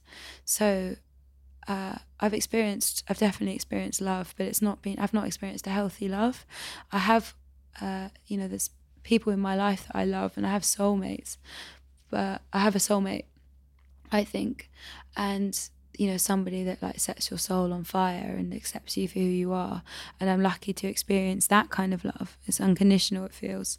Well, so it seems. It feels that way because, you know, we're not together, and I feel so strongly about that person, and I don't even think I need to be with that person. I might not ever be with that person, but that love is always there, and that's something that I can't believe I get to experience. You've met them before, though? I've met this person. Yeah, yeah. So it's not David Bowie. Oh, okay. Because I have heard that, I did hear about a certain Paolo Nutini that caught your eye. He also caught my eye, yeah. He's absolutely gorgeous, isn't he? Yeah, I love his lyrics as well. He's an incredible musician. I think I love people that like have cryptic messages in their music, and they you know, there's a little underlying like secret that you've got to find out, and it like, I think they're enlightened. You know, they're enlightened beings, and they're singing, and I'm like, oh my God, and listening to their enlightenment I love that. So this unconditional love you feel for this unnamed person. I'm not naming person, but I feel so much love toward that person, and that's been really nice to feel, to be able to feel that way towards someone and not need or have any attachment to them. That's like the first time I've ever really felt that way. You know, I've always been quite attached to the people I love. Therefore, it's not free. You know, there's no freedom in that love. There's just entrapment. I've never been able to love without attachment. So this is something I'm working on now. And in this case, you don't need to be with them. No, No, I just love them. You just love them. Yeah, I just love them. It reminds me of something Abraham Hicks said in one of their books, or it might have been a lecture. Find someone easy to love. Yeah. Or something. So it's like they even talk about imagining a kitten, you know, and just loving the kitten or a puppy, or in this case, a person. It's like, think of all the things that are easy to love to generate the frequency of love in your soul, which will then attract more of that same vibration to you. Yeah. And, you know, not needing anything from this love. Like love is supposed to be liberation, not entrapment, right? Yes. You know, just because I love you doesn't mean I get something from you. You're supposed to just love, you know. It's not transactional. Relationships can be transactional, but love shouldn't be. When you add conditions to it and you add attachments. Well, I understand that relationships have conditions. Like, to make a relationship last, it has to have conditions. Like, I accept that, that is the case for a relationship. You know, if you don't, you can love someone and not be in a relationship, and that can be unconditional. But once the relationship starts to arise, there's conditions. You know, there's boundaries, and they're there to be respected. And that's how I think relationships last: is respect and honesty and freedom. Do you also find that as you get older, you look for different things in love? When you're younger, it might be more about looks or status or excitement. Yeah. And when you get older, you look for a similar soul, someone who understands you. All I really, really wanted is people that I'm aligned with, you know, like fully aligned with, and like... I think any authentic human being can love any authentic human being. And I think that alignment is just like that ingredient, and it's just the timing. And if you find someone that is fully aligned with you and you're on the same path, great. Of course I would be in a relationship with that person if they felt the same way as me. I haven't quite found that yet. It's coming. I think so. But also, like, okay if it doesn't. Like, I've made peace with the fact that maybe, you know, I think you have to make peace with the fact that you might not be with someone. You might love lots of people and different people at different times, but you might not have one partner. And that's been something quite hard to accept, but it's necessary. And I think when you start accepting that, that's when love, like, probably comes in. When you don't look for it and you're happy with yourself and you're living life, that's when it comes out of the blue. I think so. But again, I'm not worried about it. I used to be so worried about it. I used to be so like, oh God, am I going to be alone? And then when I realised that being alone is actually like the most powerful thing, and you know, that's where my awakening lied. So I would never have found that if I was in a relationship. So I'm like very grateful that mine didn't work out. I'm very grateful that the love was painful and that the things were toxic or unhealthy, because they've led me to solitude, which has led me to me. Yeah. And I wouldn't be me without the solitude. I read a quote just yesterday. First it pains you, then it changes you. Yeah. Yeah, it's amazing. Thought, it's so true. That's so true. Where you're almost grateful for the pain years later. 100%. Like, I forgive, and I hope that everyone forgives me that hurt me or I hurt. I hope that, because, you know, without these little things, there's no way that I would have gone through what I've gone through. Mentally and spiritually. And it's also about forgiving yourself. Yeah, which is a hard one, by the way. It is the hardest. I find that the hardest thing. Absolutely. It sucks. You know, it's like you've done things in life. I'm trying to reach out actually to people, or anyone that I've ever like wronged or like. That is really powerful. I'm trying to do that now, and I've sent a couple messages just being like, I'm really sorry for anything I ever did when we were younger and I was ignorant. I've done that as well. Yeah, it really relieves the weight of it. Yeah, and also they remember most of the time. Some people don't, but if you have been a little shit, it's good to call yourself out, and it's good to end that ignorance and apologize, because that's also freeing for you, right? You know, it's freeing for them and it's freeing for you. It may mean more to them than they let on. 100%. You know, to get a call out of the blue years later. Yeah. And have closure about something that happened or something you did, or even if it was unintentional. Yeah. There's an exercise that one of the previous podcast guests, he literally made a list of every single person that he has wronged or has had any conflict with. And he went and found as all of them, as many as he could. Yeah. And one of them was a lady he found who didn't even remember who he was. It was so long ago. And she was a bit older and, you know, was maybe just forgetful. And she's like, oh, well, you seem like a perfectly nice gentleman. I'm sure whatever you did wasn't that bad. And so it's just funny that, but it still is worth it to go and find everyone or as many people that are on your mind. And they'll come up on mushroom trips for me as well. Oh, massively. You know, like I'll be like, oh, I've got to call that person. Yeah, do you know in that scene in Harry Potter when the end, when he's killing Voldemort? Yeah. And when he's, the people come into his loved ones come into his psyche, right? Yes. I actually feel that happens to me on mushrooms quite a lot. And it happened to me in my Vipassana. I envisioned some family members and some people I loved were with me. And they were like, you know, keep going. It was very a Harry Potter-esque moment. And I was like, oh God, this is crazy. And then sometimes that happens to me when people I've hurt or hurt me, they come up in my brain and I see their face quite clearly.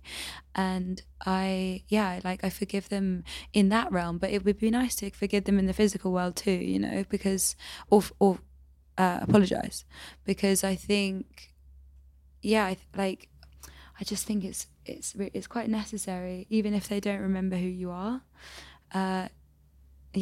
It's an interesting one, isn't it? Are there situations or people where you found it hard to forgive them because it was so painful, or you feel like they never properly owned up to it? Not anymore, no. What changed? Ego. Ego. So you think if someone can't forgive someone, it's their ego blocking them? I do think so. Not actually the other person. I do think so, yeah, maybe. Mm. Maybe. There's probably some other reasons, actually. Not actually, no, because then there's abuse, isn't there? There's violence, and that's quite hard. I've never experienced like severe violence, so I don't know about that one. I can't vouch for it. But I reckon that would be incredibly difficult to overcome. But I guess it's the forgiving for you, right? It's like when you hold on to like a bad negative thought, it's energy, it creates energy in your mind. So it's like important to release that karmic, like umbilical cord. Yeah. You know, it's like an umbilical cord, an energetic umbilical cord you have with that person. You need to cut it. Yes. And to cut it, you have to forgive them. Yes. Because they have power over you. Yes. They have power over you, I think. Mm. If you haven't forgave them. How does someone cut the cord? Is it really just forgiveness, or is there another way of doing it? Probably, I don't know, it could be forgiveness and compassion maybe together, but maybe having compassion for why they did what they did, and maybe like trying to see why, because in my head, hurt people. Mm. Hurt people. You know, they're hurt, they're hurting. Like when I hurt people, I'm hurting. It comes from a place of complete and utter like pain, lashing out and like, and not unresolved trauma or unresolved, like whatever it may be. It's because I'm hurt. I think the difficult one for me is when they're not even aware of how much they hurt you. Yeah. They're on such a different frequency that to them, it's no big deal, and they don't acknowledge actually happened. Their path. Or you might be dealing with a narcissist. You know, you could be dealing with a psychopath or a sociopath, which happens all the time, right? So it's like trying to come between. It's like it's trying to figure out, even if they are a narcissist or not. That word, I know it gets thrown around quite easily, but whatever that person is, they're on their path, and again, we can't make them feel admit. For sure. It's hard though, because you want them to be sorry, but like, you know, whatever, you can still forgive them anyway. But I think most people like do feel remorse. Mm-hmm. The occasional mentally ill person might not ever. What was the most difficult challenge in your life that you've had to overcome? I would say it's right now, and it's Vipassana, and it's confronting my ego. I think it's the most difficult. That was the most difficult situation. Accepting that I had and have a huge ego that needs to dissolve. Yeah, and that it's like you're at war with this other person inside of your brain that's like, it's just stubborn. Stubborn and like bitter and just not you. That's not who we are. It's not the self. The true self isn't that way. So liberating to know that I'm not the ego, difficult to fight it off. Do you think there's a way to make friends with the ego? Alliance. I think you do in the end, because some people say that ego is like good and it's drive, but no, it's not. Ego, I don't think the ego has any love and compassion. But you can at least you can begin to accept that there is a part of you that has an ego, and you need to I'm working on trying to dissolve it completely. The end game is to not have one. It may take years, but I'm going to try. Have you ever been called to ayahuasca? I haven't yet. It's there. I think about it. People around me have done it. People around me have done it for wrong reasons. Like, people have done it to because they need something, because they want something, because they're trying to end addiction, because not necessarily being called, they're like forcing it. And I'm quite aware of that. So I'm like, oh, I don't resonate with that. So I'm waiting until I feel the full call. I might never feel it, I might never feel it. I hope I do, because it's like... I do find, for me, it was one of the most ego-dissolving experiences. Oh, really? Yeah, that and DMT. Yes. For me, it was like mushrooms, but maybe 100 times more intense. Oh, wow. And it just completely dissolves it. And really? It shows you the light and the shadow, and it transforms me, What was it like? Really intense. Yeah. Yeah, the first hour... I really thought I'd made a mistake. Really? Because it was so much grief was coming up and so much sadness. And I thought, oh God, if this is going to be it for the next 8 hours, I'm in for a rough ride. But because of my mushroom experience, I knew the arc of a trip, that it's never the same. It's going to flow, it's going to ebb, and there's going to be different stages of it. So I kind of held on. Yeah. For dear life. Yeah. And eventually it cracked me open. It's like the resistance cracks. How long was the trip? I'd say a good 6 to 8 hours. It's hard to quantify the time, because also it feels, when you're in that trip, time kind of doesn't exist. Yes. But it was from maybe 11 p.m. to 5 a.m. Yeah. Beautiful, beautiful experience. Yeah. I can't imagine.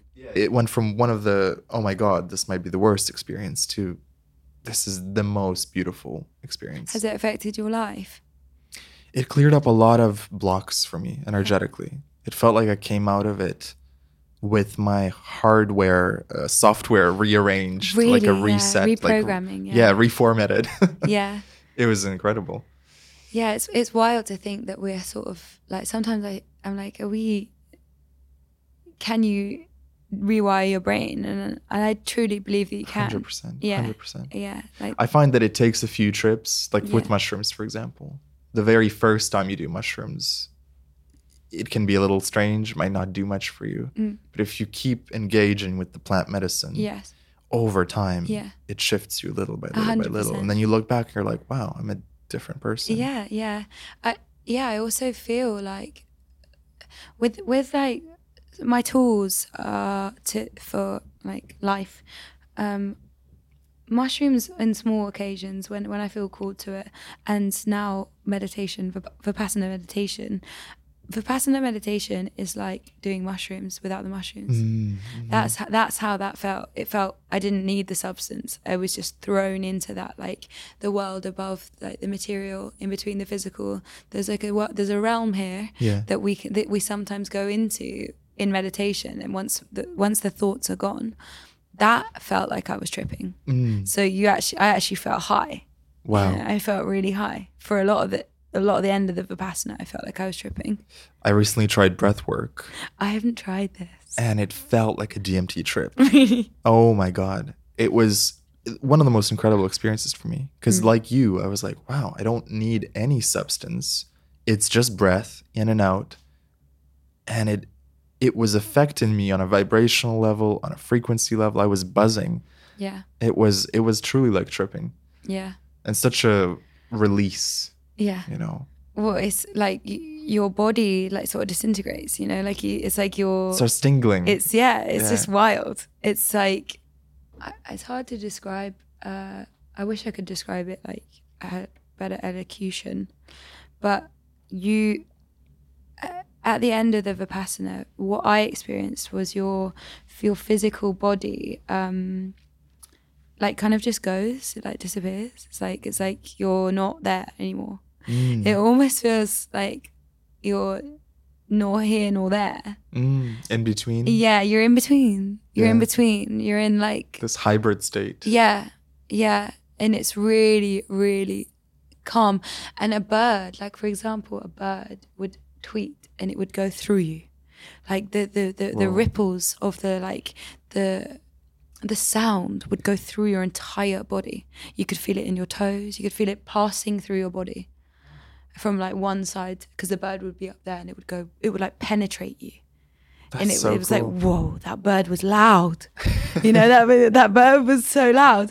And birds, again, like synchronicity for me. I love birds, and in Aldous Huxley's book Island, the birds, like the Mayan birds or whatever they're called, he sees these. This is profound. I've kept this close to me. The birds are shouting attention.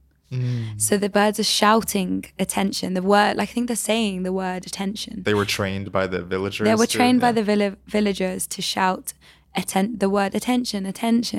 So every time a bird would chirp, it would say attention, like, you know, pay attention, be in the present. And now every time I see a bird tweet, I'm like, attention.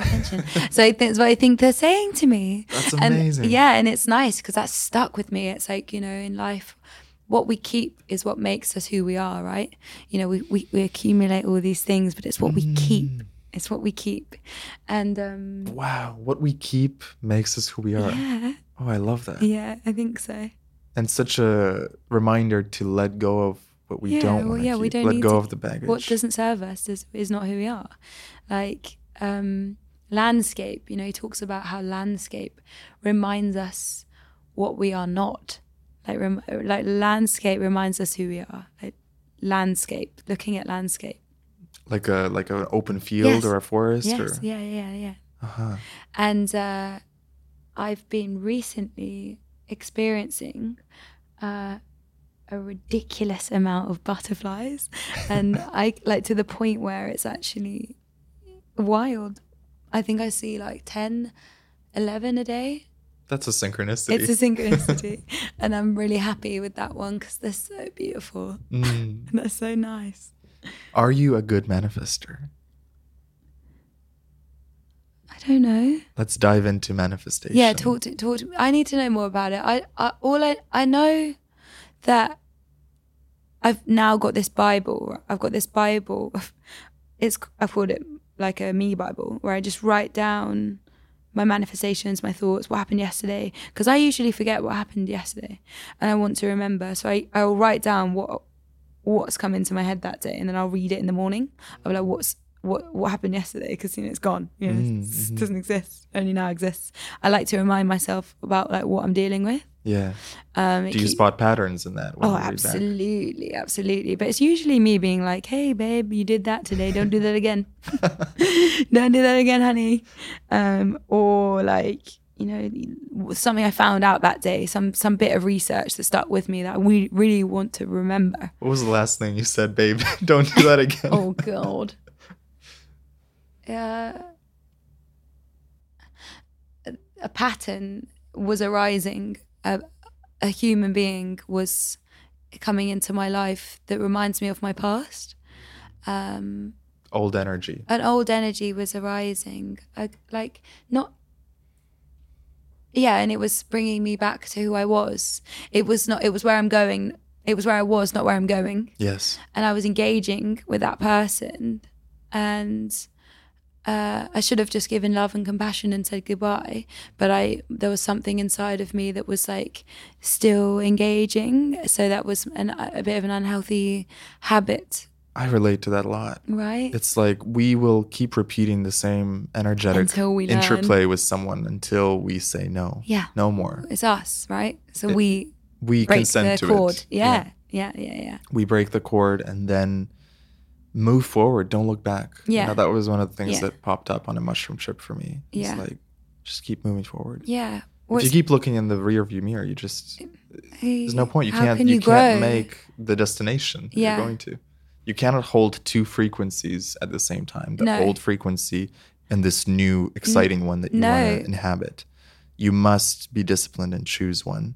And that was a big lesson for me. Yeah. And I think with regards to manifestation, I don't think it's easy to manifest when you're clinging onto old patterns.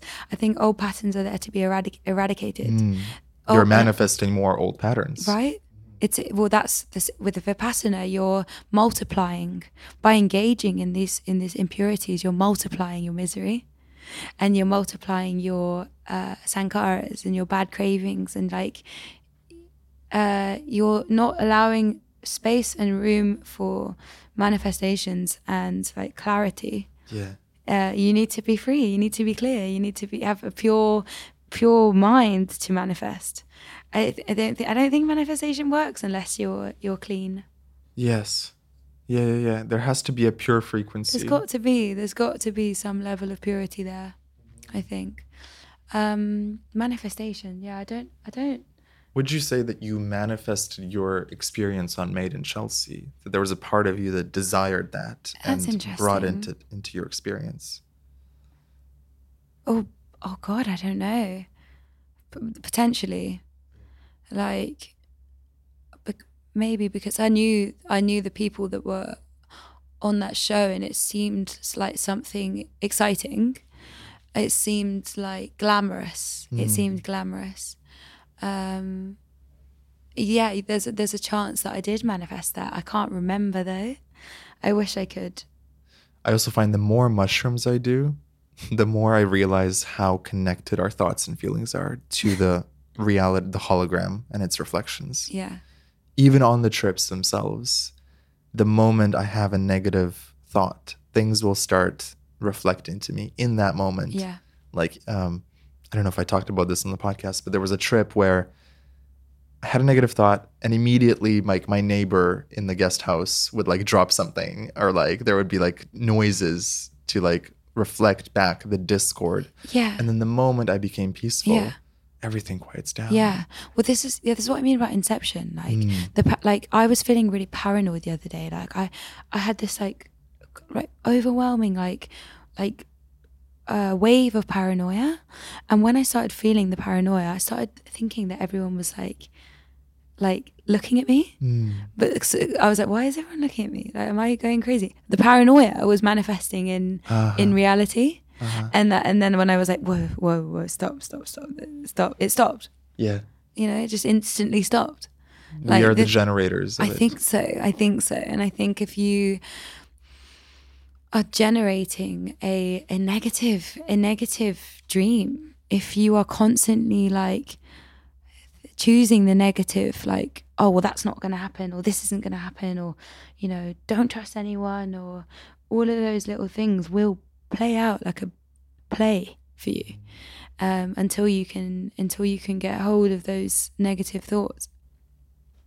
It will keep playing out. I think of this as a playground for your consciousness to learn how to direct the energy. Yeah. You come here and you experience all these reflections, and it's you're playing out whatever you're thinking in your mind. Yeah. It comes a little with a delay, comes later. Yeah. But it's you're playing with your own consciousness. Yeah. Thoughts become things. Yeah. Yeah. Quite scary really, but just a big shift to really focus on the positive mental attitude, really. It's real, it really is real. One thing I wanted to ask you about is your charisma, because you have a very natural charisma to you. What does charisma actually mean? it's this magnetism. And so when you walk into a room, you light it up. Really? And I'm curious if that's something that was always a natural thing to you, or something that you learned, or do you notice it in yourself? That's a very nice thing to say. Thank you. I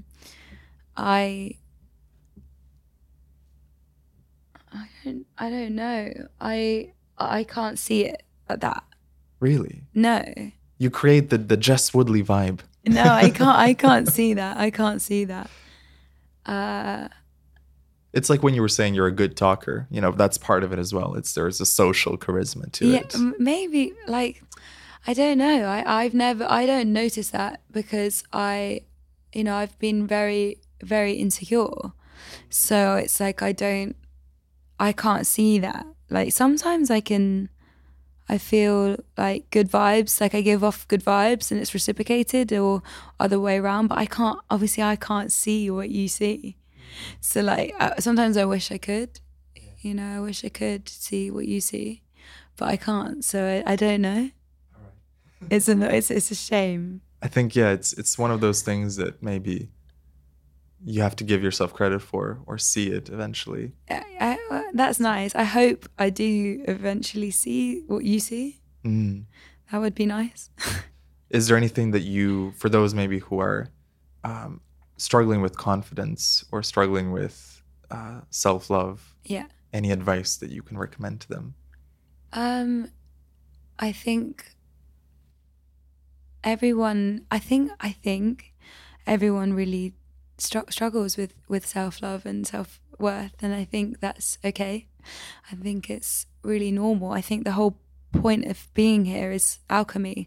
We are trying to get to that place, and it might take a while, and you should definitely not be discouraged at not feeling fully in love with yourself right now. I think it's a quest. It's like a journey. It takes time. Don't give up. Healing isn't linear in any way, shape or form. And we will keep repeating some things until they're learnt. And to love oneself takes devotion to things like solitude, and to things like boundaries, and compassion for yourself. You know, compassion doesn't work unless it's extended to yourself. You know, you can't just go giving other people compassion. It needs to be extended to yourself. Yes. In order for it to be real. Same with love. Yeah, like it's, yeah, my advice from my personal experiences is solitude. Solitude. That's going to be the title. Yeah. Of this episode. Be alone. Alone and unafraid. Who is the most visionary person in your life or in history that inspires you? David Bowie. David Bowie. Yeah. What is it about him that sparks you? His charisma, his ability to draw you into his psyche. Like he's definitely been, I've idolized him from youth, and it's because I've found so many cryptic messages in his lyrics, and so much, like, I know for a fact that human reached a level of enlightenment. You know, at one point I think he wanted to go be a monk and give everything up, but you know, he was having too much fun in his game, in his dream, that he used the enlightenment that he found and then used it in his art. Yeah. And I thought that was really cool. It's his fearlessness too, right? He's just completely fearless, and he's unapologetically himself. Yeah. And that's something I want to be. You know, I hope to be like that. I think he's admirable. I think all people that are unapologetically themselves are really interesting. There's a lot of people I admire. Like, now I'm starting to really admire this author called Bell Hooks. I can't believe, like, the way she speaks about love and compassion and our society. She's someone that I'm going to lean into now. What's a book by her that you recommend? It's called All About Love. Mm-hmm. I'm halfway through it now, and I just, it's becoming my new favorite book. You also mentioned to me Miranda July. Miranda Julie, I think is Julie? Her name. Okay. Yeah, Miranda Julie is someone. Oh, yeah, she's up there with David Bowie. She's a really interesting character. She's a director, she's a writer, and I really resonate with her because she's so free. She's free, like she doesn't care what people think about her. She's unapologetically herself, and she's got such a peculiar way of talking about her experiences. She's a proper storyteller to me. Yeah, I actually have read some of her work. I think there was an article she wrote about shoplifting. That was really funny. She's hilarious. And it's like the style of writing is fantastic. It's fantastic. It's like pure stream of consciousness. She says things that you think about, but you've never put it into words. Yeah. And you're like, wow, this is incredible. Yeah, she's an idol for me too. Mm-hmm. Yeah, she's free. She's allowed me to write the way I want to write. Yeah. She's allowed me to, like, even with things like treatments, like her reading her work encouraged me to be myself. Mm-hmm. Yeah. We also got a shout out to Niels Fromm because you showed me Fundamental Values. Right. I was aware of his music, but I'd never seen the performance. Yeah. And when I saw that music video, the way he touches the... It was incredible. Yeah, he feels like he's channeling to me. Yeah, you know, he's channeling some his celestial being is just like moving. You know, like in this realm, he's fantastic. He's fantastic. I got him from that film that we like. You know, Victoria. Yes, that was passed on by me from a friend, and then obviously, you know, that film is fantastic. Everybody loves that film, but he did the soundtrack to that, I think, and that was where I found him. And talking of films, what makes 2001: A Space Odyssey an important film to you? Oh God, so many reasons really. Stanley Kubrick, just in general, is like, you know, he's like a glitch in the matrix. You know, he's like he's spreading messages. You know, he's so important.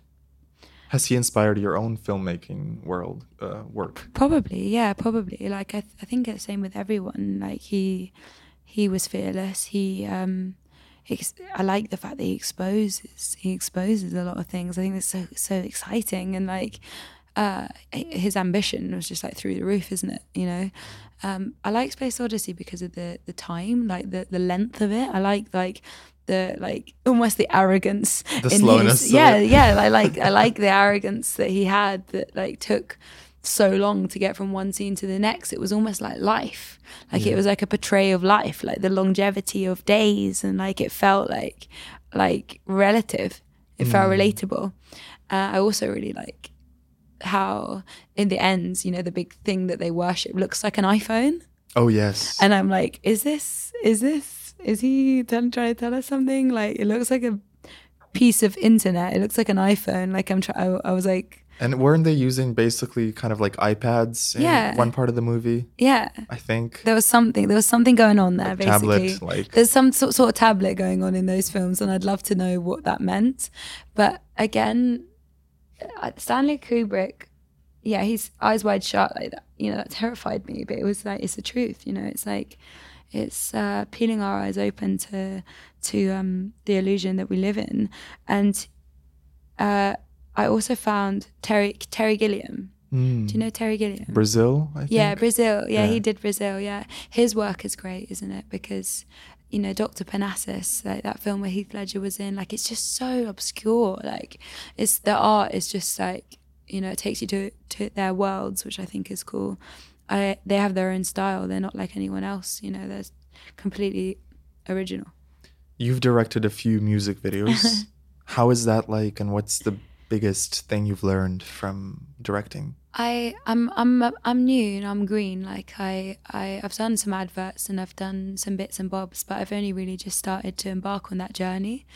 And so far, I feel. Like such a big pull to do this because of storytelling, because of like it's your message, right? Like it's you're trying to relay something inside of you.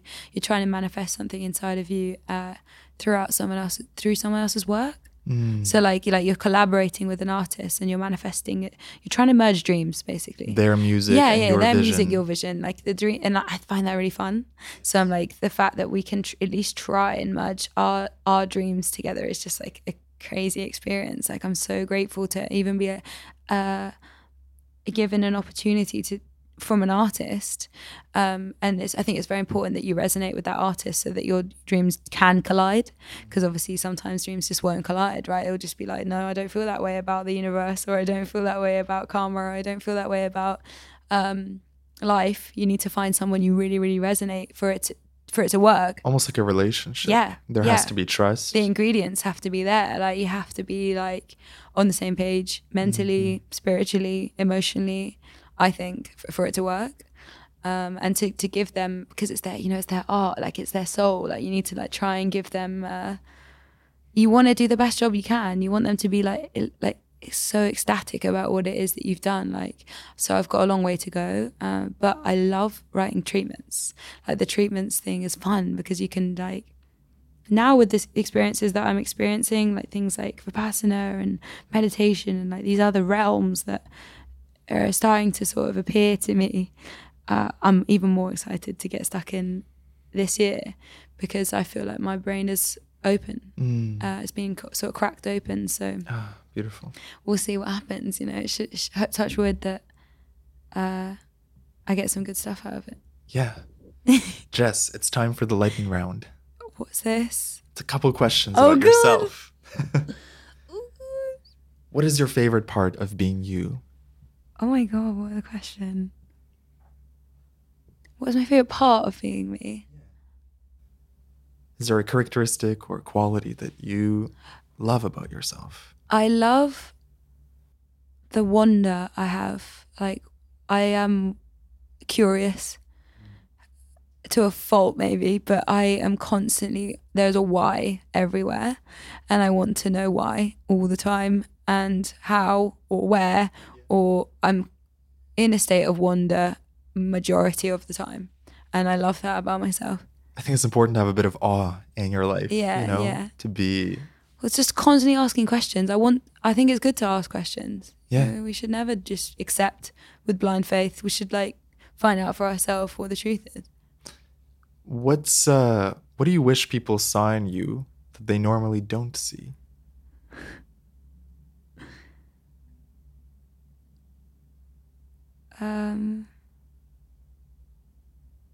Capability, maybe.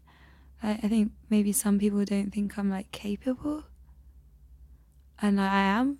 Are there things from your audience who knew you from Made in Chelsea that you wish they would see the new you in some way? Do you know what? Like, I spent a lot of my life caring what people think about me, and it's held me back. Mm. It's when now that I'm getting out of my own way, I'm not caring about what other people think about me as much. So it's nice to not, I don't want to say I don't care because I do care, but I can't focus my attention on what other people think about me. I can just only be like my authentic self and hope that they see that. Mm-hmm. Yes. Yeah. Have you ever had experience with aliens or UFOs? Maybe. Oh, well, okay, there was this one time where I was living in my brother's, like we were in a guardianship in London, and we were like, there was a bunch of artists in there and it was cool. And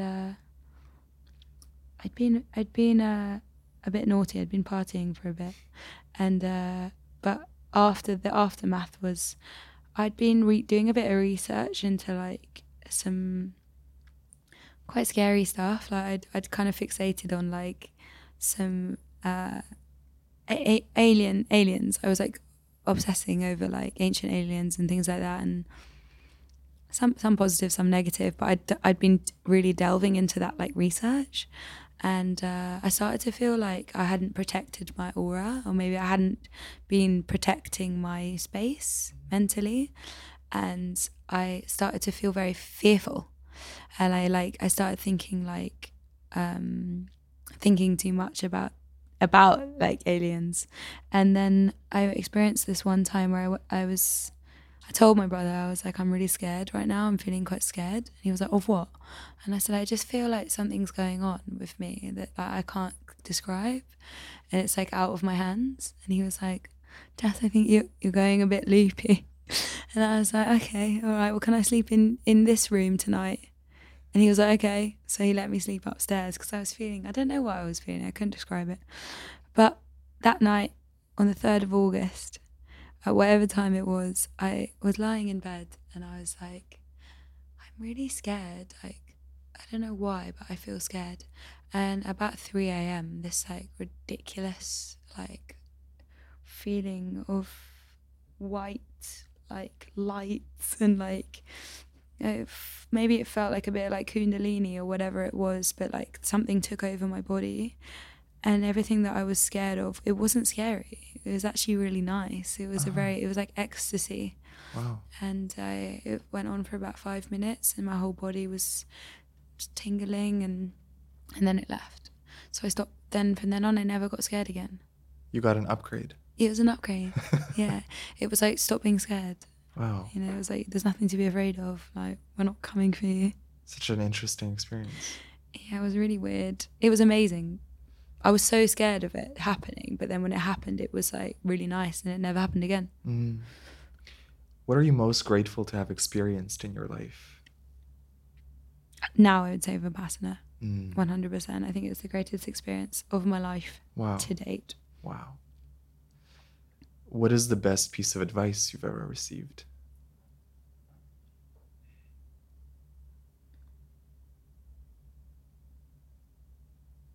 I think probably like let go. Like let go, and yeah, be like water. You know, flow. Like be in the flow, and let go. Was that in relation to life itself? Or? To life itself, yeah. Just stop holding on to things. You know, don't hold on. If your life was a movie, what would you call it? Oh my God.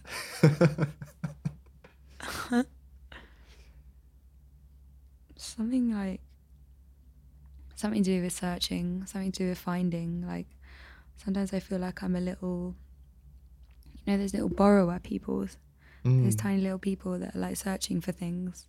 I feel like I'm like that. Maybe it would have like a comedy line to it. Maybe if I'm trying to write something now about like enlightenment, but like in like a joking way, kind of like a funny way, like a light way, like finding enlightenment. So maybe the book would be called Almost Enlightened. Love it. That's like Almost Famous, you know, that film. Yes. So maybe I would call the book or the film Almost Enlightened. The next autobiography by Jess Woodley. Yeah. What is one lesson you learned from your mom?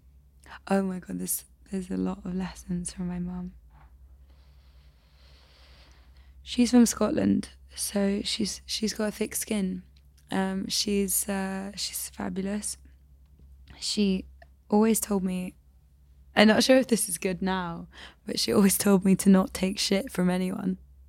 That's good advice. I think it's good advice, but now I don't mind. Like, if you give me shit, that's your present. Whereas, you don't take it on. I don't take it on. Whereas I think I used to be like, not take it as in I'd fight back. So actually I think the advice wasn't too good. Gotcha. She might have meant it in the way. I think she meant it in a good way. Because I guess you shouldn't take shit from anyone, but also who cares? Like, if someone's giving you shit, like it's their pain. Mm-hmm. And that's something I know now, whereas before I used to be like, you know, I'm not taking shit from anyone, but actually like you would engage with them. Yeah, it doesn't matter. Like, whereas now you disengage. Let people do whatever they do. Like, just let people be themselves. Like, yes. It's just observe it. Mm-hmm. Like, observe their character and like just decide whether you want them near you or not. Mm. But yeah, my mum's advice. What else has she told me? What is one piece of advice from your dad that you learned? Or one lesson? When the tough get going, the going get tough. Yeah, he'd always say that. The tough get going, the going gets tough. when stuff gets hard, you get stronger. I think more resilient. Yeah, like whenever things got really hard, he would be very good. Oh, and he's also such a giver. He's just a giver. He's like a giver. Yeah. You know, and I learned that from him. Like, I learned to just always give. Like, giving is like selfless and loving, and like, you know, he's always been an advocate of giving. Giving is the greatest gift for yourself too. So I'm lucky. Beautiful. Do you have a favorite poem? Oh gosh, not off the top of my head. But I want to read. I've got some stuff. Can I get my phone? Sure. Yeah. There's some lyrics that I like. I'll read something for you. Do you know, this resonates with me a lot. There's the artist's, I know a good one. Aldous Huxley's Lightly one. Have you read it? Mm-mm. Okay, I'm going to read it out. It's dark because you are trying too hard. Lightly, child, lightly. Learn to do everything lightly. Oh, I do know this. Yeah. So good. Yes, feel lightly, even though you're feeling deeply. Just lightly let things happen and lightly cope with them. I was preposterously serious in those days. Lightly, lightly. It's the best advice ever given to me. So throw away your baggage and go forward. There are quicksands all about you, sucking at your feet, trying to suck you down into fear and self-pity and despair. That's why you must walk so lightly, lightly, my darling. Oh, so beautiful. I love that you brought that up. I remember reading that years ago, and it really resonated with me. I got that from an ex-boyfriend, actually. That was his favorite poem, and then I kept it. We take things too seriously, don't we? We do. Too heavily. It's so heavy, yeah. Lightly. Yeah, lightly, everything lightly. Lightly and solitude. Yeah, lightly and solitude. that's the two themes. That's the two themes of today. Jess, it's been such a pleasure to have you on. Oh, thank you. What is one piece of advice you'd like to leave the listener with on how they can lead a more epic life? I would say, follow your dreams at all costs. You know, try and find that. Eliminate those obstacles that you think are in your way, and the key to the temple is the temple itself. Our bodies really are temples, and we need to look after them with such care and love. And maybe a word to stick with you is healthy. You know, stick to things that are healthy. Both physically and mentally, and people, physical, environment, mental, food, environment. Healthy is a good word. Yeah, it's my favorite word now. Beautiful. Jess, thank you so much. It's a privilege to have you on, and thank you. It's been such a lovely time. Thank you for having me. You've been listening to The James Zander Trip with Jess Woodley. A big thank you to Jess for joining me in this delightful conversation. It was so fun to spend time in your presence and learn from your life, your experience, and your wisdom. If you enjoyed this conversation, do me a favor and share it with one friend who you think might enjoy this podcast. Please subscribe to the YouTube channel and the podcast on Apple and Spotify, and to stay in touch with me, join the newsletter at jameszander.com. Thank you for listening, and have a beautiful day. Hey, so if you're still listening and you've made it this far, I want to thank you personally. You are one of the OGs, the true fans of the podcast. Not many people listen to the end, so if you've actually made it this far, I don't take that for granted. I appreciate you so much, and I invite you to reach out to me personally. I'd love to hear what episodes you most enjoyed, what type of topics, and what type of guests you'd love to see in the future. Feel free to message me on Instagram, or you can email me if you sign up to my newsletter and just hit reply to the welcome email. I'll be sure to read it. Now, if you have a moment to rate the podcast on Apple or Spotify, that would help me out so much. I super appreciate that. And if you haven't yet subscribed to the podcast on YouTube, please do me a favor and go to youtube.com/@JamesZanderTrip. I'm trying to get to 1,000 subscribers, so every subscriber counts. One last thing, I have another podcast where I do solo episodes, mostly about psychedelics, but I also share life lessons and all sorts of insights. So if you search for The Microdose, you can find my second podcast on Spotify, Apple, or wherever you listen to podcasts. And finally, I just launched a mindset course called Unlock God Mode. So in the next audio, you'll hear more details about my course. If you're not interested, feel free to skip to the next episode. Again, thank you so much for listening to the podcast. It means the world to me. Feel free to share this episode with a friend that you think might enjoy it, and I'll see you next week.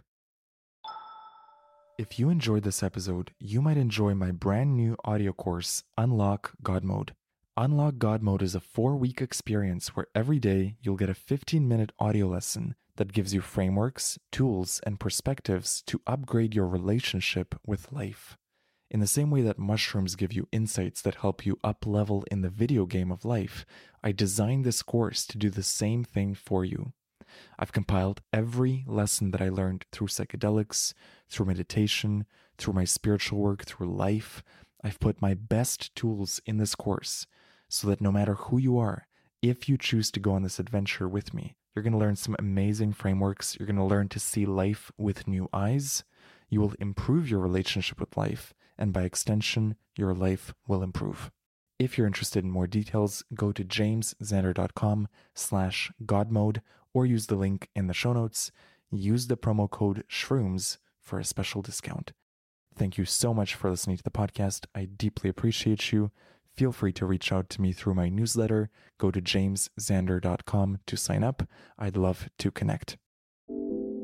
This episode is sponsored by magicmush.ca. If you're looking for an online dispensary for magic mushrooms, mushroom chocolate, and other high-quality psychedelic products, head over to magicmush.ca and use the promo code JAMES to get 25% off.